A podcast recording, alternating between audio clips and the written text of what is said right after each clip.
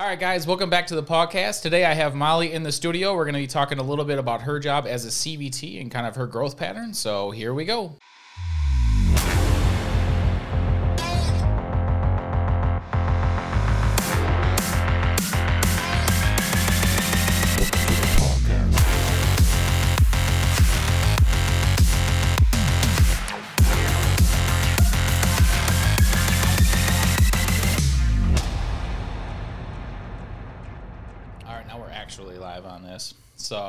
I mean, not like live, live, but I was gonna say, Right, I'm that not- scare Yes. scare ya?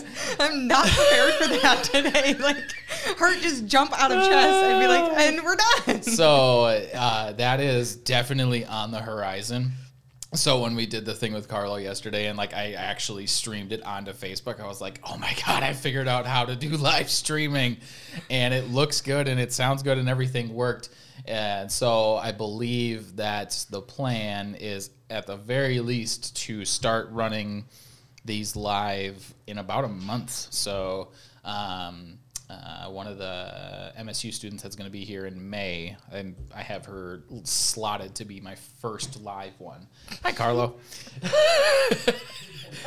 'Cause he's just on the floor interrupting. Sorry. There, you're good. You're good. Um, so yeah, uh, you know, we're just sitting down and we just said, "Hey, it's Wednesday, and Molly's here, and she's got some time, and Somewhat um, well rested. somewhat as well as you can be, Yes. right? Um, so we wanted to just take some time and just shoot the shit, basically. And um, we were deliberating a topic for about 30 seconds before this. And, um, you know, as the podcast itself is kind of shifting um, more towards um, basically like a two way engagement rather than just a one way delivery of material, um, one thing that I kind of think would be helpful is to start to understand kind of the way that we um, utilize different people in different roles here at PAW. And you've been around for a very long time as a uh, technician, not the entire duration of PAW, but as we kind of talked about last time, pretty much since the beginning. Um, so, really, like, let's just dive into it because. I'm not a technician, so uh, you know if you were to explain to the layman like myself what your job is, especially being nighttime, uh, you know what? How do you how do you talk about what your job is to to random people, and we can kind of uh, bump that up even further for those that are even uh, potentially getting into the industry as well. Easiest way to say my job is is um, I pretty much start my shifts at six o'clock at night, and then basically it's anywhere from monitoring anesthesia for surgical patients, sedated procedures, clipping and cleaning wounds, filling medications, drawing blood, running lab work, look, looking at cytology. Basically, anything that I can do in the clinic that I'm able to do within my degree, I can mm-hmm. do it here. Mm-hmm. Um, do you have like a favorite part? What like favorite thing to do? Anything like that? So I do love running anesthesia, but the mm-hmm. kicker is it has to be like an extremely critical patient. Mm. Spay neuters, it's fine. I'll run them. It's Yeah. kind of a walk in the park, but I do love it when it's like my brain just has to think on that one patient for like the next four hours. Perfectly fine. I love that aspect of it. Uh, and that was the, kind of what we talked about last time too, with like you just being a little bit more attuned to like the emergency setting, right? Um, so yeah, I, I- and and luckily, as when you work nights, there's plenty of opportunity. There is a lot. um, are there any uh, notable situations, cases, things that you've had to do lately that are that are stand out within your role that would, you know, maybe be of interest to people? A story that you would have, anything like that? Um, the one that stands out the most, it's not of recent, but it was one of um, a patient I had with Carlo conveniently back at the old clinic. The dog came in and they already knew that it had a splenic mass that ruptured. I believe it was about two to three days prior before even presenting to the clinic. They were traveling home to try to get it to our its, um, to its regular vet, and they stopped at our clinic. And then um, basically the dog came in and it was Carlo, myself, and one of the old CVTs that no longer work with the company. Our brains were just focused on this one patient for about the next four hours, trying to get it stabilized to get it into surgery. And then um, basically, before we went into surgery, I just remember us looking at each other because it was, we weren't talking about anything else. We weren't interacting about anything else. The only thing that was being said were things regarding to that patient. Um, once when it was stable enough for us to take it into surgery, I just looked at him. I'm like, I need about 10 minutes just to kind of go unwind and just take a moment for myself before going and stepping in to this surgical procedure on this patient that was somewhat stable before surgery as best as we could get it. Um, we conveniently got it into surgery, which we didn't even think was going to make it off the surgical table. Um, it did, and then the next seven hours of my life then in the clinic was dedicated to this one patient to make sure it made it through the night.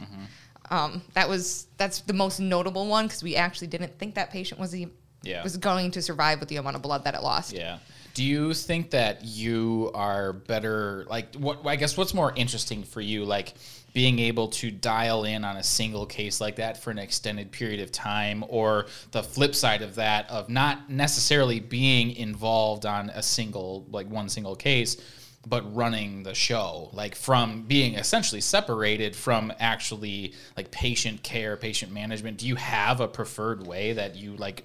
Like the things that you have to do, right? Like which one's better for you? Or are they kind of the same but just in different ways? that's where it becomes a little challenging. Nice thing is on the overnights, um, I kind of get that nice balance where it's like one, I'm a control freak, so I love running the show because then I know always what's going on at every single aspect of a patient's care from when they start at the clinic to when they're discharged. But then I also love being one on one with a, a critical patient. Um, so nice way. thing about the the nice thing about the overnight shifts for me. Yeah, do you, do you find that hard to balance that? Like what's I mean cuz when you're, you know, for for those that aren't aware, you know, our we have kind of they're not lead CVTs, but we have our uh, uh, technicians directing triage.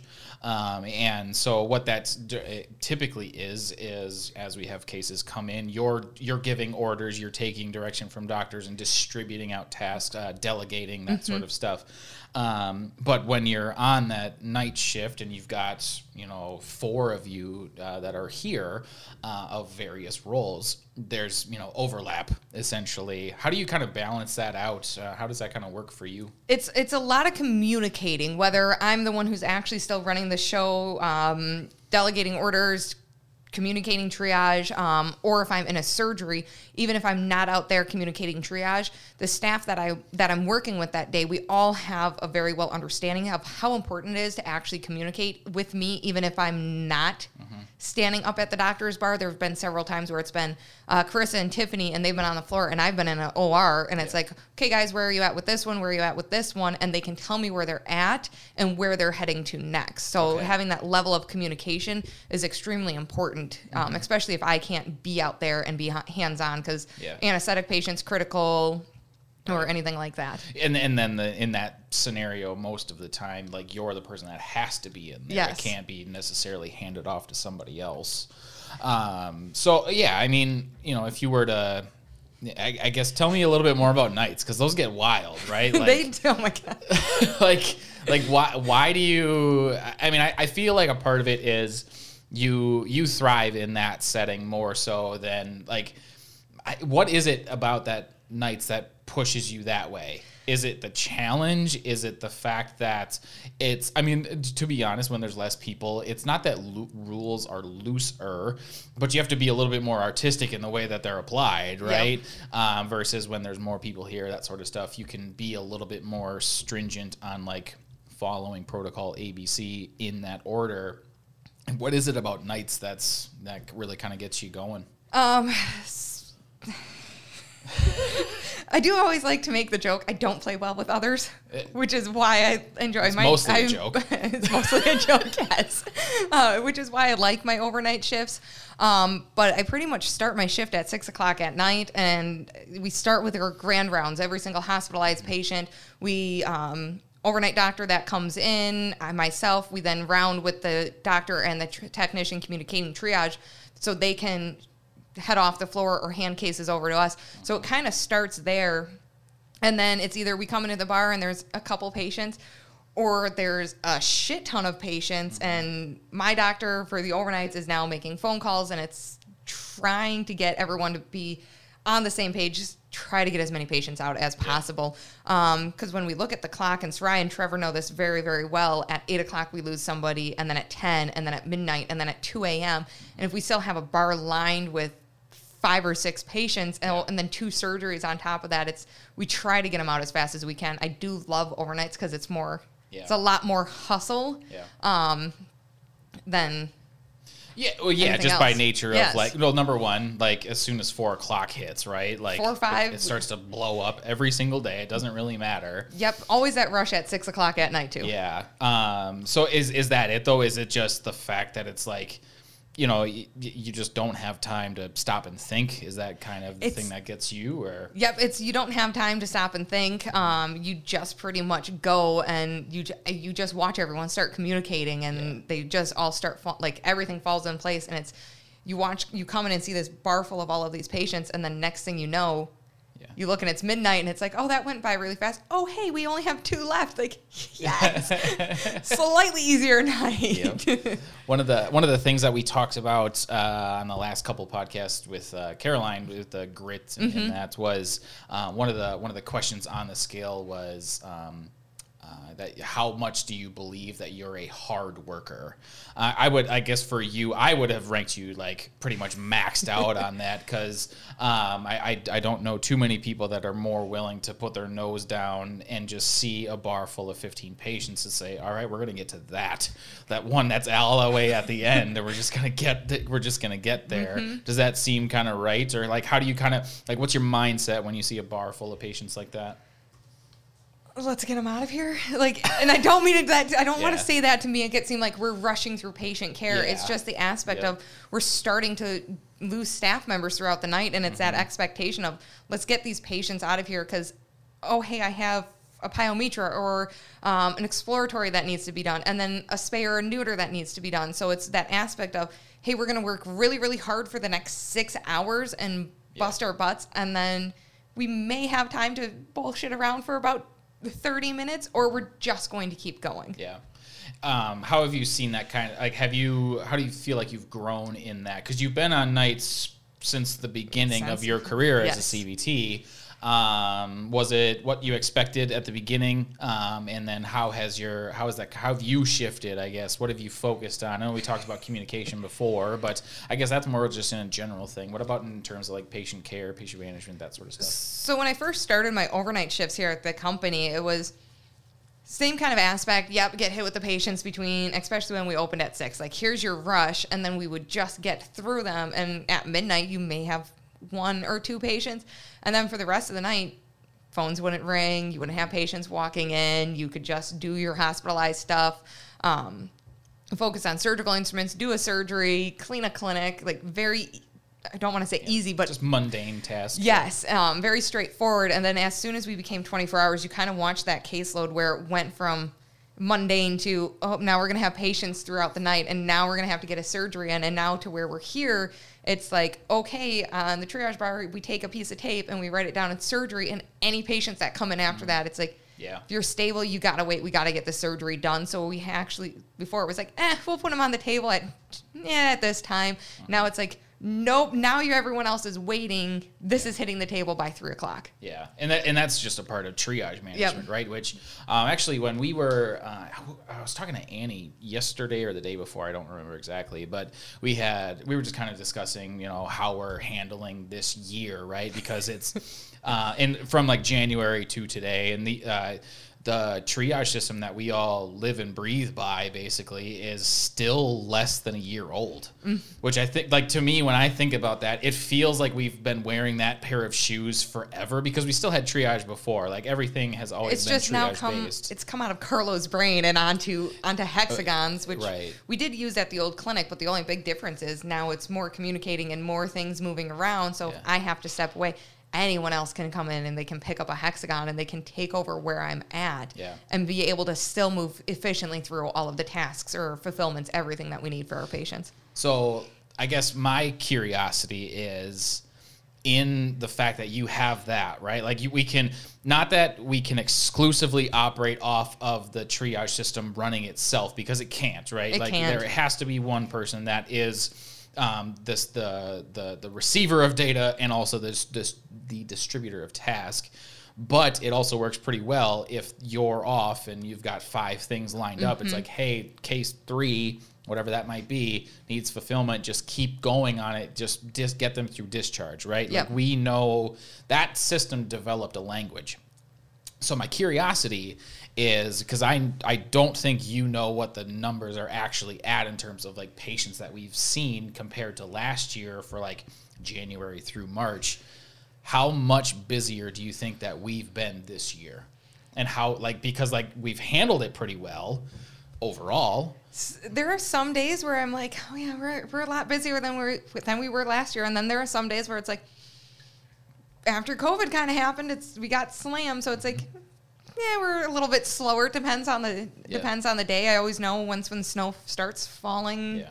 We tend to slow down a little bit. It ha- wasn't as bad as it was at the other clinic. Like there's When it would just the brakes would just just turn. stop and the Yeah. phone doesn't ring and no one comes in, nothing, and it's just like. Yeah. Okay, I'm gonna go shovel the 15 inches of snow we got now and spend, Yep. spend the next two hours doing that. So um, from oop, there we go. Uh, from January through March, so first quarter of 2021, we were 60% busier than we were last year.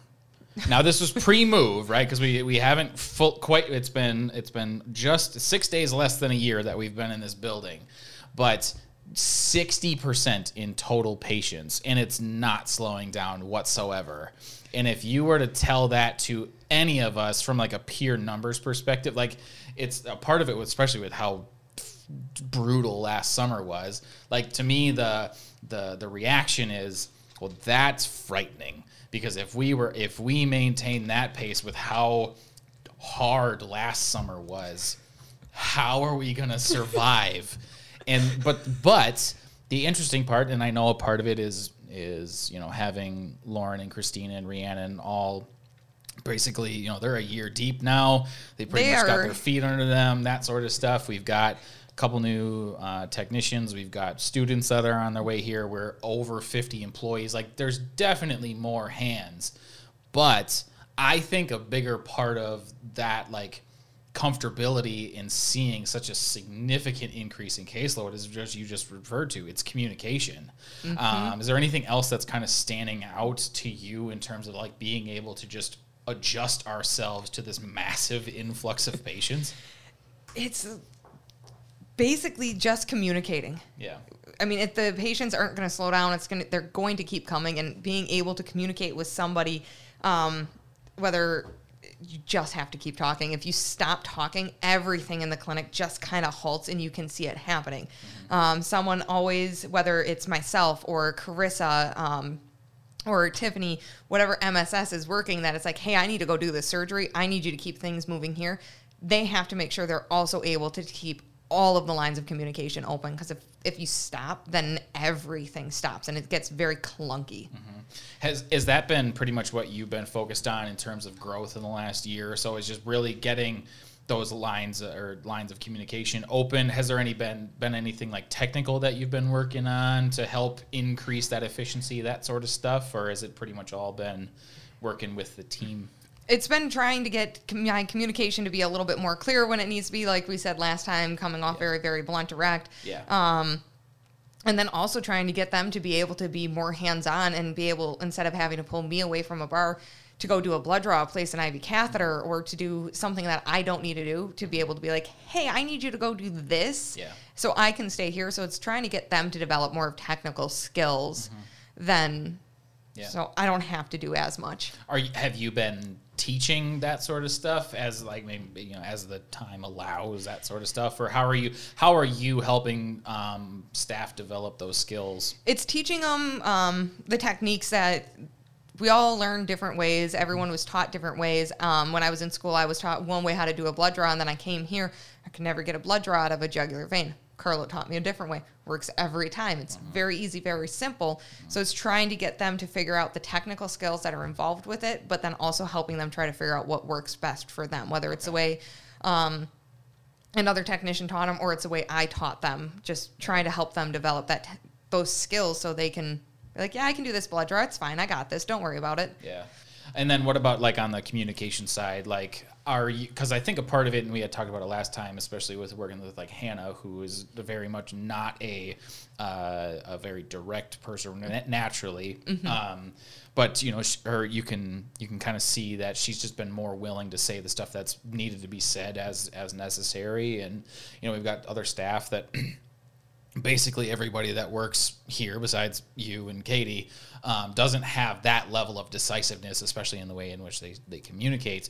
Um, has that been another part of the way that you've been helping teach people in that communication and being able to work within triage or has it been more focused on the what is happening and like being able to understand the fundamentals of the puzzle pieces within each case or maybe a little bit of both. It kind of goes it's hand in hand. Yeah. um, trying to get them when they're coming back to tell me something about a patient a lot of the girls are i don't want to say long-winded but they do these long sentences and we're slammed and it's like they come up to me and it's like i look at them and i'm like this is going to be a long sentence. It's like less words fast statements like let's get to the point really quickly here Yeah. um, and then trying at the same time trying to get them to understand the medicine behind why we're doing things that we're Okay. doing so they understand so when they have their next case that comes in similar they're like ah this is what's going on Do you do that? Uh, I guess why are uh, I, I mean I can understand why they would be interested in understanding the medicine side of it, but what is your reasoning behind that? Like, why do you think that people want to know that stuff?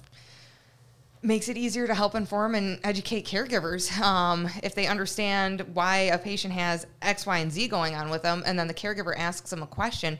Um, as long as it's a question they feel comfortable asking, we don't also we don't have to pull a doctor back into Yeah. a consult. Yeah. Um, and then they can go to their next patient. Like if we can answer a question and we don't have to pull that doctor out or make them wait 20 minutes for them to get out of a consult, it's fantastic. And what like what do those questions kind of amount to? And and this is more or less like or the role of a And that's a part of you know why understanding the maximization of that role. Like you're really referring to like what drug classes are and what they do, and then being able to uh, deliver that knowledge to unlicensed staff. Right? Is that kind of what you're getting at? Yep, it's between teaching them about like diabetes, um, what each medication does, what side effects come with those medications. Because when we are talking with caregivers, doesn't happen too often. We do go over the list of side effects, and you'll have that one that just they just nail you with that one question. And you're like, ah, hold on, let me go ask. So trying to get them to be able to be like, nope, I know this answer. I can answer this. It's something I'm working with Carissa with. Um, she had a caregiver ask. Um, patient came in for diarrhea. Doctor does a consult, sends it home with metronidazole. That's what they wanted, and then they call back 15 minutes later, like, "Hey, dog's still having diarrhea," mm-hmm. and then it was. Carissa went to the doctor, asked the doctor about it, and it's like, "But you know this answer, like." Mm-hmm. You can tell them the answer. Like you have to start the medications. You have to give them 24 up to 72 hours, depending on the patient. It's like you know these answers. Like just answer them. It's not out of your line Right. for you to be able to say, "Yep, it's going to take a little bit of time." I think a part of that too is like the comfortability line between case specific and then just like drug specific, right? Because I think that's what you're getting at with that one is like metronidazole takes X amount of time to start to work, right? Um, you know, uh, probably uh, another example is like uh, injectable Cerenia. Like, yeah, the rule of thumb, to my understanding, as closer to a caregiver than anything else, is if they get injectable Cerenia and they continue to vomit, not a great situation, Not a right? great That would be clinical medicine at its finest. Um, but then I learned somewhere along the lines in the last two years that well, if it's within the first hour, there's still kind of that period, right? So I think that's kind of what you're getting at. But um, there's also the case specific side. How do you feel like you handle the difference, or maybe have have you grown in like baby, basically pushing that line in like I I know more and more things, and when we get to the point of individually case dependent. How has that process kind of gone? Does that kind of make sense? I guess first, because I'm having a hard time giving you the exact words, but I'm having a thought with my mouth. the brain just needs to get up. it's just catching up slowly. But, but like basically, there's a tolerance level, right? For like, um, I now know that this question is not case dependent. And that is something that as you acquire more knowledge, that bar will move further and further and further along. Where do you, how, is that something that you feel like you've grown in or that you're helping people grow in maybe? Where, where how much have you seen that kind of shift for yourself and others? Um, from when I started to where I am now, like I hated knowing the drug names and the side effects that came Yeah. with them and how long it takes medication to work. And now it's trying to take that knowledge that I have in my brain and trying to put it into words, as you said, Yeah. and give it to other people so then they can start learning. Like, I saw this in this case, and this one's similar with this one, but this one is 10 times different for them to start acknowledging what how to link cases to cases and being able to educate caregivers from one aspect to the next or being like hey this one isn't like this what do you want me to do to get Yeah. them to become more comfortable in communicating their level of knowledge with caregivers as well So that was actually um, that that process is um, actually a pretty good example of the star chart confidence competence dynamic, right? Because if you're if you're under confident, you're going to move that bar really really slow, no matter how competent you are. And if you're overcompetent or confident, but you're under competent, you're going to move it way too fast. You're going to give shitty advice, Yep, right? yep. Um, do you feel like we like? How, do you feel like you've balanced that well? Do you like? Do you maybe find that you're pushing people one way or the other? Anything like that within those two variables? It's always asking, "Are you comfortable to go over this?" Okay. Because they're like, "So and so has this question," and it's like, "Are you comfortable going over this? Um, do you understand what I'm trying to say? Do you want me to it?" Um, to explain it to them, and then you can listen. So it's trying to figure out their level of comfortability, so we can move that bar at a good pace instead of just being like, "Hey, I'm going to throw you in the deep end. Good luck, Yeah. swim or like sink or swim." Um, trying to help find out where their confidence level is to help them succeed. How do you feel like you? Is there a? Is that something that you find that you're relatively natural at, and just being able to adapt to people's uh, confidence levels, or is that something that you've had to learn over time? I have definitely had to learn that. Yeah. Yep. Were you more like the person that was like, "There's the diving board"? yes. Half the time it's it was go like go figure it out. Other Yeah. times it was I'm just Yeah. gonna throw you in the deep end. Good luck. Yeah. Um, but now it comes down to I'll answer their questions if they come back with the same question multiple times. I turn and look at them and say, "What do you think you should do? What Right. do you think you're going to say?" Because it's like I know you know the answer. I've told it to you. Let's see if you can connect the dots and bring out that answer. And that's actually, um, if you if you caught the last podcast with uh, Caroline, she Mm-hmm. had kind of brought up a similar response where that's a coach response. So when um, there's definitely a part of coaching where you have to kind of over predict the needs of somebody that's in the process of creation because um, as a as a mentor that sort of stuff you you've seen it right so you can you can accelerate the learning path however um, there is a portion of it like they're just going to have to live life and, and as much as you want to make it faster you're not going to make it a zero time frame. But that response of like well now that we've gone through this a couple times you have to start to ask well what's missing? Like tell me how i can help you because i've helped you in every way that i know how up to this point. Now you have to start to ask me specific questions and being able to prompt people to do that rather than just like have it. I mean, there's the the other side of that would be a persecutor type reaction, uh, or a, or yeah, that would actually be the other side is um, saying no, I've already answered this question for you. Now go figure it out. Like I've already done as much as I can for you. There's the diving board. Bye. Good luck. Um, I, I guess you know with with learning that is why like why have you done that i guess is my question why have you found that you've shifted more into that coach type role in those scenarios Uh, it was something actually Annie got me going on because it was like, okay, like I've been here for how long? I wanted to start getting more into helping train, um, whether it's mentees coming in from NTC or other CVTs or other MSS. And it's like, what can I do to be better at helping them? yep So it was something Annie told me, and she's like, instead of doing it this way, she's like, after a while, just look at them and be like, what do you think you should do? Mm-hmm. What do you think the answer is, and see if we can pull it out of them that way. I still I use it on Hannah all of the time. Yeah. I, she hates it, but I do it.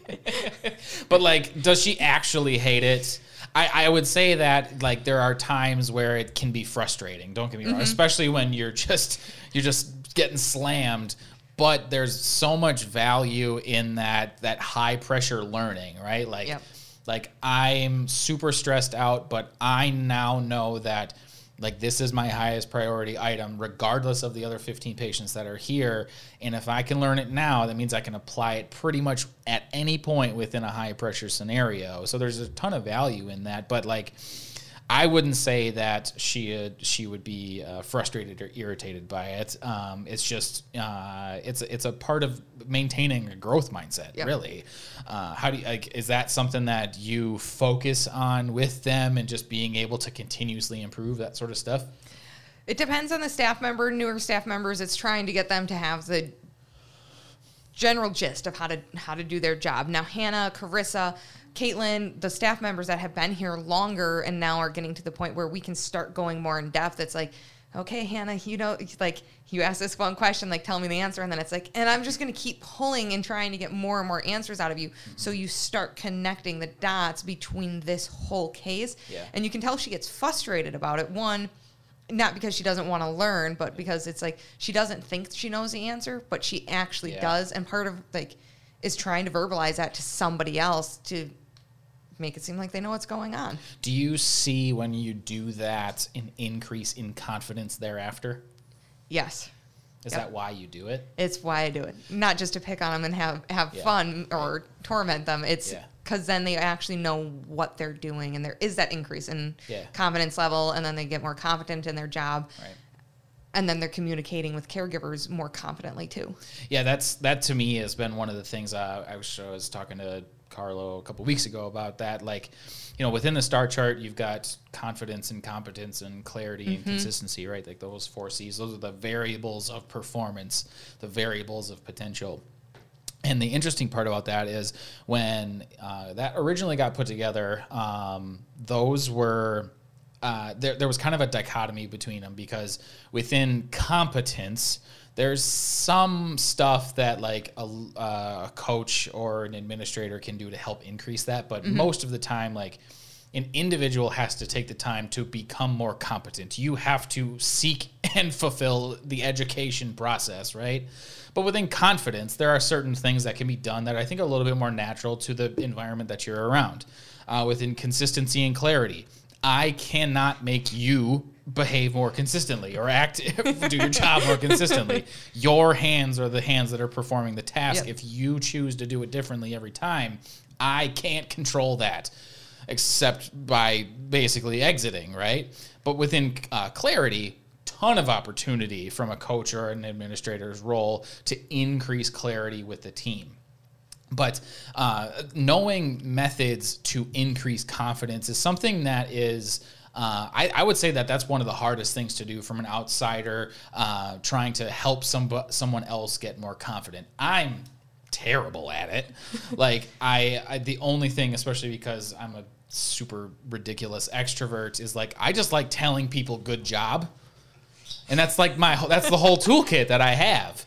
Uh, but for you, being able to fulfill, and actually Carlo's really good at it too, right? Is um, you know being able to facilitate more of that coach or mentor role rather than the leader role uh, is something that I think is a, a, maybe a better way, but definitely a different way of instilling confidence. Is that something that like? Do you find that um, you've had to focus more on that rather than like uh, consistency? Like between confidence and consistency, where do you think you've had to put more focus on with the people that, especially new staff, MSS that aren't certified, that sort of stuff, um, even with CSS and communicating that sort of stuff? Um, how where have you had maybe had to put a little bit more of your focus? Depends on it. Honestly, it depends on the staff Yeah. member and how Yeah. long they've been here. Yeah. If they're starting out new, it's more important for them to be consistent about, um, for example, our how we how we talk to caregivers, how Mm-hmm. we handle situations, and then from there we can build and then go different directions. So it depends on the staff member and how long they've been here. Yeah. Um, do you have a do you have a preference or one that you prefer to work on with other people? I per- sometimes building their confidence because it's it's one it's it's fun. Um, I love. I'll, I'll use Hannah as another example. Um, I'm gonna pick on her today. Yes, absolutely. Um, so in the middle of the night when we really don't have very much going on, Hannah, who's going to become eligible to become a CVT here in the future, um, one of the things that's going to be for her is becoming more confident in what she's doing and having that knowledge that she needs to take her VTNE. So one of the things we love doing in the middle of the night is sitting down and pulling out books and we start drilling her on questions and she always starts out thinking she doesn't know the answer, she's going to get them wrong.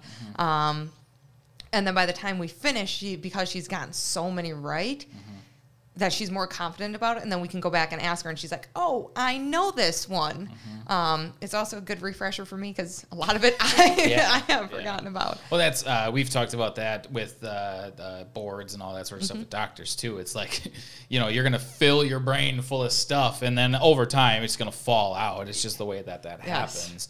Um, but with working like on that level, and you know, you've, you have multiple roles here at Paw. Obviously, you're one of our technicians, and uh, overnight technician, I think, is a is another worthy designation. Um, but also, you know, being a shelter engagement coordinator and and uh, and having all of the responsibilities that go with that. But um, within that sort of you know working with one to one type uh, engagements, that sort of stuff, is that something that you find to be um, one of the more fulfilling parts of your job? Or I guess like what keeps you coming back is probably the the root of that question. So when I first started, I really didn't like teaching people um, anything that was like I didn't like teaching people. One because, as I joke, I don't play nice with others sometimes. right. Um, and then when I started my like developing more of my technician skill set and was like, okay, I want more now. So I'm going to teach myself how to be able to teach everyone. I come back because one, I love taking care of the patients. Um, and then I love educating the caregivers as well and making sure all the patients get their care. But at the same time, I love teaching everybody now. Um, my brain lost its thought. That's okay. that It's okay. happens a lot. It's okay. That totally happens. I uh, I'm just bringing up your assessment because I'm curious where you're at in terms of values as Oh. I'm doing multiple things here. So super high DC. We already talked about that. Yep. That's what I wanted to see. There it is. Uh, so um, economic is your leading uh, um, a value, which uh, we share that by the way. Uh, we are uh, I that is also my highest. Actually, we're almost identical. Your indi- individualistic is a little bit higher than mine. Um, but one of the cool things about values is that um, when you share a value set with people, you start to speak the same language, or just naturally, because you're coming from the same place, even if you're saying things in a different way or you're seeing different variables and discussing things differently. Like the purpose behind why you're talking about things is uh, typically uh, uh, close, right? Um, so for you and I sharing economic, like I know what you're getting at with working with confidence is is because you've seen the greatest return out of those that you work with in order to get to the point of serve the patient if you're able to go through that process. You didn't necessarily want to go there, but the, the I think the the thing that uh, the calculation or uh, equation that amounted to that for you was how can I get to the point where the patients that are here are served the best? Is it through me? Is it through other people? Is it through communication with caregivers? Whatever that variable is, how do we accelerate the path uh, to getting to serve the patient in the best way possible? And what you found is even though it wasn't your quote unquote ideal to work with people and trying to help increase their confidence and in, through um, engaging their competence, um, that's when one of the ways that you found to actually make that happen better. So it's not necessarily because you're altruistic and you're just trying to help people. You're actually low on altruism. I am also low on altruism. So if you have somebody that were to be here and uh, not necessarily um, appreciate or engage that process, they would get shut out pretty fast. Like you wouldn't necessarily engage the um, improvement of confidence conversation with them uh, very quickly, or you would give up on it as they would have already. Um, whereas a highly altruistic person would continue to push and try to get them to go forward. Um, does that sound about right? Where that's really been kind of the direction? I'm happy I was able to keep up with that very long-winded sentence. But Sorry, I just love the high economic motivator because it's one of those things that um, I would say that a lot of people don't understand about themselves, and because we live in a, uh culturally just outside of our practice and outside of the veterinary world. Um, you know, capitalism has kind of uh, toiled with the concept of being economically motivated, and um, I, I I think there's so much value in it in looking at it from an ROI because I personally like don't get me wrong I like to pay my bills I like to have nice things that sort of stuff but I don't actually give a shit about that much money. Um, Carlo and I have shared that since day one where it's like money's a tool it's not an asset. Um, so being able to uh, help people understand where that's coming from and why we engage people one way and we don't engage people that same way. It's like a lot of times it's about the return. How are you engaging? And that's why you and I, you know, especially when I started, would just just BS for hours in the morning as I'm like trying to get the clinic ready. It's like, well, we're we're engaging each other and we're both improving, even though Molly's got no energy left anymore, and I just woke up. Um, you know, I guess it is in terms of the the concept of return on investment in the where you're spending your time. Mm-hmm. Have you known that to be something that motivates you, um, and kind of how have you seen that develop over time? So I have had a couple people that I was trying to help teach and learn, and you can tell when they're willing to learn something. Yeah. Uh, as you said, they engage in the conversation, they ask questions, um, and you've had those some people that they used to work here. I don't believe they're really here anymore. You can tell right off the bat just by trying to teach them something new, and they're like, "Oh, oh okay, yeah, I really don't want to have a conversation about this." Where now it's like the staff that you have here, if you have the time and you explain something, they start asking more and more and more questions, and then yeah, works out better that way. I love the aspect of teaching people. I love it when they start asking questions. It keeps me on my toes, but I can tell those there are the people that work here or have worked here, I should say, yeah. that don't ask the questions and don't want to know anything additional. Yep. It's just like, well, okay, it, right, and that's and that's your reaction yes, to it, because right? like yes. other people uh, just you know they would say oh that person just doesn't know that they want to engage this mm-hmm. so i'm going to keep engaging them on it and they're going to keep basically having deaf ears to it until the point that they don't. Yeah. Um, but but like you, you talk about like I love uh, teaching that that that's the phrase that you use. So then my question is why? Like why do you like teaching? I'm gonna because I'm gonna work you down to understanding the point that I just berated you with over five minutes of talking. It's like why do you like teaching? It makes my job easier having more people that can do my job. Okay, so why does it make your or uh, why does it matter that it makes your job easier? I shouldn't say it makes my job. Is it easier. selfish? Because that's the statement that you just said, and I don't it's think not, that you're a very selfish per, selfish person. It's not selfish. It's mm-hmm. something that was um, basically when I worked at Arby's, the general manager that trained me. It came down to her being like, "You have this huge list of stuff you have to get done in a day, and if you can take this list, and the more people that know how to do your job." It actually makes your job easier because then you're more reliant on those people to help you out. It's something that for some reason she instilled into me that I just stick by. Like, hey, if you know how to do my job, it's one less thing I have to worry about. Yeah. It's one less thing I have to do. It's not a selfish thing, but it's also like it's going to help me out and it's going to advance your career and skill set as well. Um, so uh, I what I'm trying to get at is um, because I want you to watch your your wording because I think if you make a minor shift in the way that you say what you're talking about, it will help people understand when you press them mm-hmm. on um, on learning what it is that you're trying to educate them on. Is that um, it's not just because you want your job to be easier like it definitely does that. There's you know one of the things about um, you know one of the, the, general rules in hiring people is you always want to hire somebody that's smarter than you uh, because they're going to pick up and they're going to be able to do as much. You you actually becoming replaceable is an asset to most organizations um, and it also makes your life in fact easier because if you want to go on like on vacation you're not the one person that can do whatever it is that you do right? Mm-hmm. See, but I, I don't think you actually care about easy. I think you like doing things the hard way sometimes, if yes. not a lot of the time. so you you are I would say that it makes your role as um, uh, CVT and and uh, uh, triage uh, or, uh, technician communicating triage and, and and working through everything that's here with especially with a limited number of people, it makes you more efficient. Yes. And why is being efficient important? why is being efficient important? Yeah. It helps patients. Well, one um, helps patients. Oh my foot stuck. Sorry. the dang chair is getting in our way. know. Uh, it helps patients get the care that they need instead of right. It's all about the patient. So it helps the patients get the care that they need instead of having one person that can do it. You have five other people that can do it. And uh, in talking about uh, wanting to have patients get the care that they need, why is that? Why? Like, why does that matter? You know what I mean? And what I'm alluding to is you act in a very purposeful manner.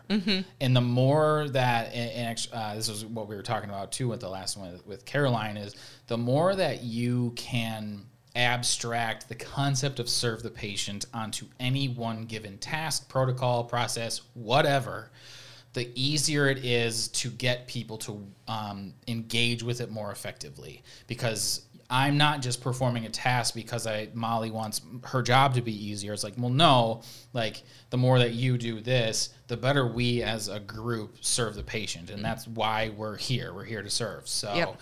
um, the more that you can basically draw the line between where we're at and how that matters within serve the patient. That's actually probably been one of the things that i think we've struggled with and, and i'm from a distance so i don't have an absolute on this. But i was talking to katie about it when you guys did the last humane society training. It was like how far away are we between what humane society protocol is and serve the patient? How quickly can people draw that line because like for you and katie it's it's a given. Like you just it's just a part of the way that you think and you know um, you know how to get there even if you can't communicate it. You just you see it you're more engaged with it that Yep. sort of stuff. But those people you know especially somebody that's brand new they're here week three and they're just like how many steps are in this process? And wait what? Why does this matter? Why do i care about this?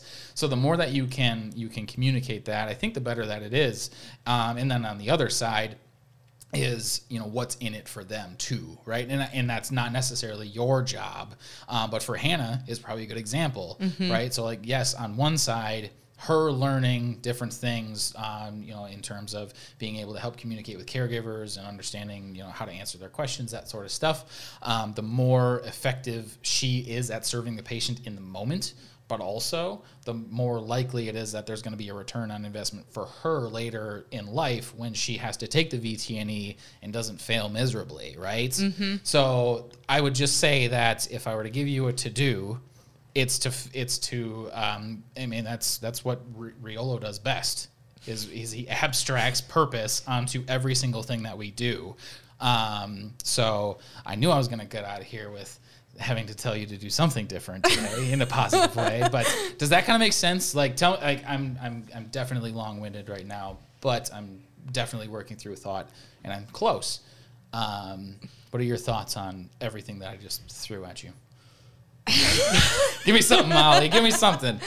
We can do it. I mean, Does it make sense? it makes sense. It Okay. makes sense. If you can keep up with that five minute lecture you just got, like Tell, okay, then then recite it back to me. Like, what did I just say? Because to some people, I am super long winded and probably really irritating. So I'm sorry for everyone that's listening to this that is like that. but like, give me the high D version of what I just said. it comes down to serving the patient is basically you have a patient that comes in that's sick. Um, caregivers bring that patient in and they don't know why their dog's sick. They want their dog, cat, bird, whatever the patient is. They want to know what's wrong with it and they want it to be better. Whether it doesn't matter how we get there, we just need to get there. Okay. Um, kind of the gist of what you what you said. close. Said a little bit like So- yeah. So my, my focus is more between the, the people that, that work here uh, and, being able to communicate amongst ourselves Yeah. in a, in a in as effective of a way as possible. And I think the context of um, Humane Society and Shelter Protocol is probably one that would, would maybe a, a easier way of describing it because um, the, the less separated that is from purpose, the better. So take um, like um, let me put my humane society hat on. put your humane quick. society. Okay. hat, Yes. Okay. Uh, if you were if you were to take like uh, I don't know if it still exists. I haven't been CSS for a while, but like uh, prepaid rabies protocol, and I, I'm pretty sure it's still a thing. Mm-hmm. It is. Like, how does that matter within serve the patient? So th- It's hard, right? let's let's do the post adoption rabies because Sure. prepaid rabies we don't see that often. Sure. So post adoption rabies, I'll break this down as quick as I can. Yeah. Post adoption rabies, cat dog that's at HSMC that is younger than 12 weeks of age that is adopted, um, either spayed or neutered already, but cannot receive that rabies vaccine. Mm-hmm. They need one, but they're still too far away. We've actually created this protocol that allows the caregivers to take their cat, dog, whatever it is, home um, with that, and then they come once when they hit whatever age it is, that 12 week mark, Mm-hmm. they basically bring in a document now that says, "Hey, I was adopted from here. This is my date of birth." I need my rabies vaccine. So it's basically breaks it down so where we can have the patient go to that home that they need to be in, they get the care that they need, um, and then they come back and then get that rabies vaccine, which then allows them to, as as Katie and I call it, you're now legal. um, it's a joke we make at the Humane Society for vaccinating dogs or cats. Um, easy, it's just the easiest way to explain Humane Society post-adoption rabies protocol. It's all written down in a book. It's about a page and a half It is. It's a long. long one, It's yeah. a long one, but it allows us to be able to get the patient out of the Humane Society, get them home, Right. but still give them the care that they need, and at least still see, come into a vet clinic. Right, and, and that's and that's the, that's really what you're getting at Yep. is is that that process, even though it is within the adoptive process, like ideally they are adopted out, vaccinated and legal and whatever, but sometimes for the sake of the patient and their quality of life, you got to mm-hmm. make exceptions and you got to figure out protocols around that, right? Yep, and even with with that being said, it's even space inside of the Humane Society. Right. Come summertime, you get puppies and kittens galore, and they just don't have the space. So being able to take that cat or dog and, as you said, move them to their house, get them going on their lives, Mm-hmm. Yep. um, getting their quality of life better. And then that also makes room for them to get other patients in so they can care for those patients and they can get them healthy and then find them homes. So so now the next time that you explain the post adoption rabies process There to we go. somebody, it's not just because we have to administer as many rabies vaccines as possible. Mm-hmm. It's not about numbers. It's not about uh, convenience for the Humane Society. It's it's about making sure that that system of the Humane Society is able to function as well as possible, and we're also able to get patients into homes where they can have an increased quality of life. Yes. You're keeping that cycle rolling, all because is why serves the patient. Serves it's better patient. for the patient. Yep. Like we fit process to serve the patient and not just around convenience or us wanting our jobs to be easier. That that process makes our jobs harder. And that's why it's I think sometimes in terms of consistency and implementation, it's harder for people to like commit their head to doing it the same way every time or breaking out the book and being like, you know what, I have to do this right d- down to the T. Otherwise, like something's gonna go wrong, and it's just gonna be a huge headache for somebody down the road, like Molly. it's right? conveniently me. right, right. Um, so, so the more that you know, that's that's that process of abstraction from getting to process to serve the patient, and, and I think if you're able to not necessarily you know just exclusively communicate it, but start to think a little bit further what that's taking you from is um, i think you are and I, sh- I shouldn't have exited out of the window but i'm pretty sure you lean a little bit more on practical thinking than systems judgment. Not that you have a blind spot on either one but it's just a little bit heavier in black and white the more that you can kind of flex the muscle of that systems judgment, especially in communication, um, I think the easier it is uh, for for people to see where it is that you're coming from because you're coming from a place of a motivational perspective of not necessarily sharing a high economic motivator with anybody else that's here besides like a few of us. There's actually a very limited. Most of us are altruistic, and when you have somebody that's highly economically motivated, you, they, you're going to sound different than to some for someone that's economically motivated versus somebody that is altruistically motivated. But the closer that you can draw the line uh, between process and purpose, the easier it is. Yep. And you also work your ass off, so that helps a lot too. Yep, Humane Society was the easiest way how to possibly break break that down. Yeah, a- and like as, as much as you know, it, it, you know, I, we were gonna we started talking about like what your job is as a technician and the, and the technical aspects of that, and what you know where you like to focus your time. Um, a part of it too is you know that that is uh, I, I, I love having kind of lessons or, or th- things to work on that sort of stuff. And, and I, I mean you know maybe I'm crazy but I think that's a pretty good one if- especially for yourself because of the fact that you are um, you know we talked about it last time significantly different from most everybody else that works here. Um, the more that you can bring value into that conversation the easier it is or I should say the, the more effective it is. It's not always about ease because you're not always an easy person to work with That's a bit rude. I don't know what you're talking about. I'm a dream. Uh, you know exactly what I'm talking about. um, but it makes it more effective to work with you when you guys when there's that shared purpose, right? That's what we're all getting at. Mm-hmm. Yep. So um, I'm gonna shut up for a second, and I'm gonna let you go because my voice is starting to hurt. what else do you want to talk about, Molly? We got we got 20 minutes. We got 20 minutes something like that. Yeah. Yeah, give or I- take I a mean. I- you know, we, we can we can pause there if you want. Um, but but yeah, I mean, does that kind of make sense? What are- what are your what are your thoughts on all that? It, it all makes sense. It's very hard to actually verbalize why we serve the patient now that I'm like sitting down like I know why I serve the patient. It's I enjoy making sure the patients whether it's surgery or they come in for vomiting, diarrhea, they I'm want it like it's so easy in my brain to be like you need the care that you need so you're healthy and that your caregivers understand what's going on with your body and they know how to care for you and they're educated about this disease that you have. In my brain it's so easy Yeah. to like break it down but try and actually communicate that out never really had to do it to an outside party because Yeah. everyone that's here is here to serve the patient um, whether they start day one or they're at right, five years deep. Yeah. or tr- however long Trevor has been here, he, he came with the he came with the, with Paul.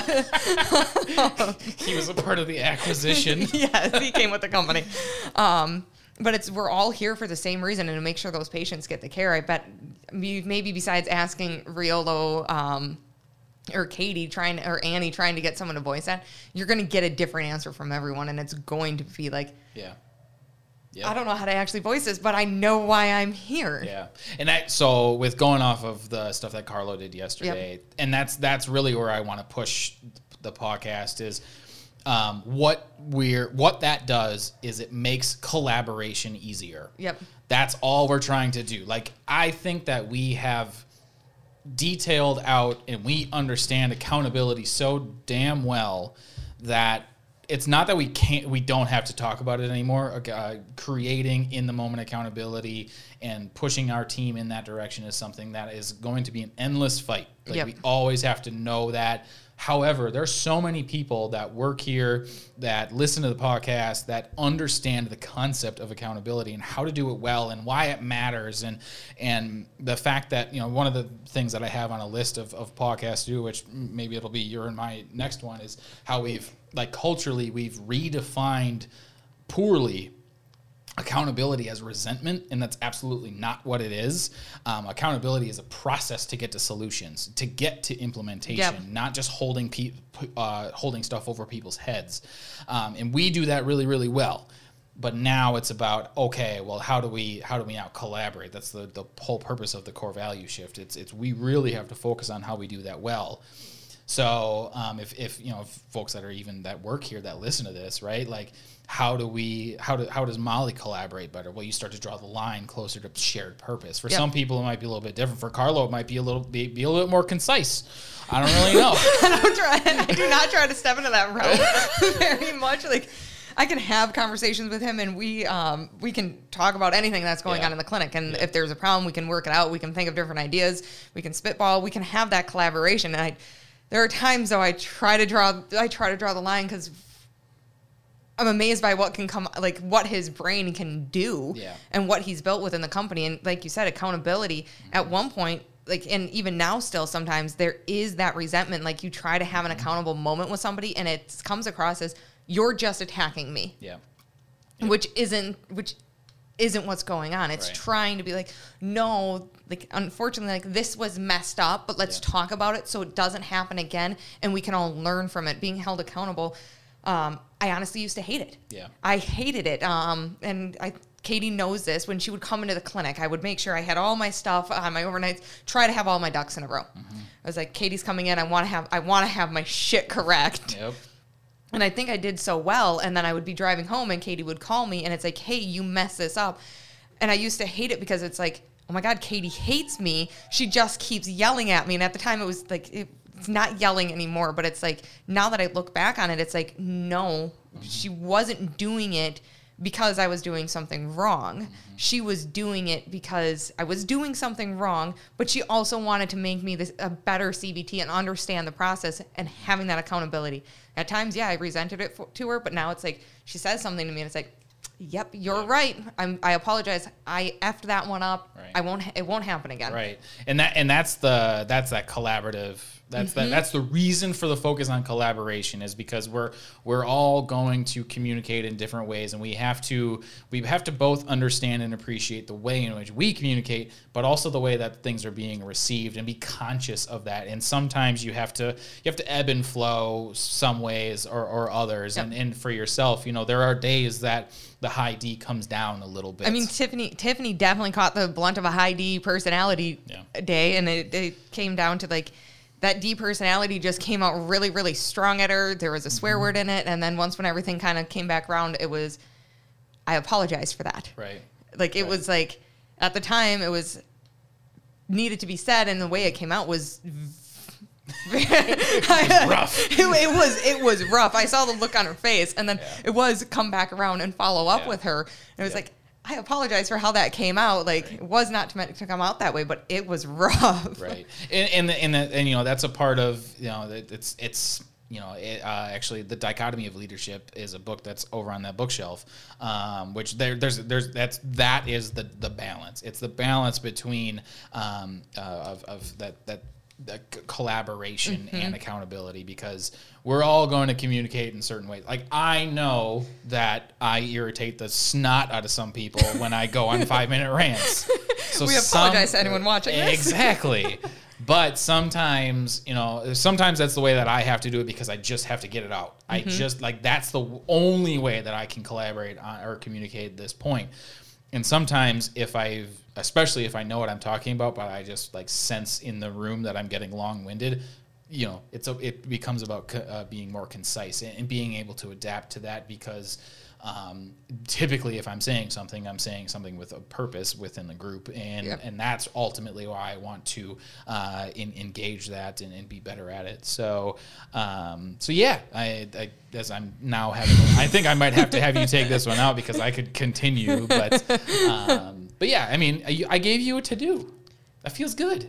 I feel like I have multiple to dos out of this conversation. Yeah, yeah, I love it. I mean, that's a good thing, right? Yeah, It's let me just add that do. to my list of other things. Uh, of But it just to-dos. colors all of the things that you have to do. does. It does. It's just I, I, I you know I, that's my that's my favorite part about collaboration is it's it's a part of everything. It is. The- The better that we can do it, the more effectively we can serve the patient. God, I could have hours long conversations of how we collaborate, and like that's all all we do in this clinic. Whether it's talking with Katie, talking with Carlo, talking with Annie, or we were t- collaborating about a case of a of Heather cases as we as we call them. That's that's totally going to be a, a podcast. Is like how one person has absorbed all of the extremely unique cases in the last five years of paw health. and we call them Heather cases. and poor Heather never understands why these things come on. Rhiannon's actually caught some of them now too. Nice, We're nice. like, "Ah, congratulations, you're seeing a Heather case. Yes. But it just breaks it down to even how like as a technician here how you we yeah we go to school. We have we don't even have near the same schooling that the doctors do Right. but we go to school. But it also allows us to be able to collaborate with that doctor on shift. What's going on with this patient? Like oh we've done this and this. Well have we done that? Yep. what about if we tried this? Can we do this? It allows us to collaborate on patient care to help figure out what's going on with that patient especially when you have your heather cases come in and talk about uh, an item that shows the value of that toppled hierarchy right Yes. like that concept i i know that that is an idea that we take for granted so much Mm-hmm. around here uh, so for anyone that's listening i know we talked about it long long ago Yeah. in like the first like six episodes but um, you know there's no there's no hierarchy from doctor to technician to unlicensed to reception. It's everyone's on the same level. There have been times where i have questioned doctors about what's happening. Maybe not medically but like process wise Yep. or, or something Yep. like that. And and never has that been met. Well there was one time that i overstepped and trevor called me on my shit about triage and i got put in my place a little bit which it wasn't so much that was like hey you don't work back here. It's like no this is why this is happening. And um, it was an extremely positive communication Um, but but he was really assertive about it. I think Rhiannon did it to me once uh, as well, like super early on, which made me feel really good about her role because it was like it was like within the first three months, and I was like, oh, you get it. That's you, get- awesome you you get it. and you just told me why it mattered. You didn't Yep. just tell me to go away, and that's and that's been every communication that I've had uh, with collaborating with our staff. And um, and the, the better, you know, at this point, it's just about improving on that. Now that we all know we're on the same level, now how do we start to maximize that? That Ex- to me is yeah. kind of the goal. I mean, So- that's what's that's what's nice. Like being able to come into into work, and I, it's funny. I've had, I'm part of mul- multiple Facebook groups Yeah. of vet of vet techs, and just watching the stuff that they post and being like, oh my god, you actually like there is that hierarchy Yeah. where it's like the doctor and they just throw their weight around like I'm the doctor like yep you're we know you're the doctor you have your it's your license but at the same time it's like I have a license too which I know very well can get taken away I've learned that Yeah. twice now Well, it didn't get taken away. It You just you just had to express the process. I, it, yes, it did not get taken away. I did have to go to the state for review, but um, like watching some of the stuff they post, it's like, oh, like you've talked about before, the unicorn clinic, Yep, yep, and yep. it's like my doctor cleaned the surgery suite today, and it's like. One time, Right, once. Once I've watched, I've watched my doctor Today they did. today they did like Yeah. they've done it twice or whatever but it- like watching some of the stuff they post there is that hierarchy and to know that, that that's something we actually don't have to deal with Yeah. is fantastic Absolutely. Um, I think that that's a good pause point because I think uh, you know we, we we left ourselves off with a potential topic of I want to know about the board complaints that you had to go through and what that was like for you. Um, we which can talk thank- we can talk about thankfully those. resulted in, in nothing uh, nothing negative to my knowledge but we'll, we'll talk about that uh, and uh, maybe we'll talk about some heather cases and and uh, uh, the, the bernie that one time that year ago that was the most unique oh case my god maybe we'll is- have to share a case we are that story. Yep there is that one case and we also left off we can talk about accountability because i have been through a couple after actions and a different multi actually quite a few accountable yeah absolutely situations so um, so yeah, I uh, I think uh, I gotta get set up for the next thing. So uh, all right, well, thanks for tuning in, you guys. I hope you enjoyed, and we will see you next week.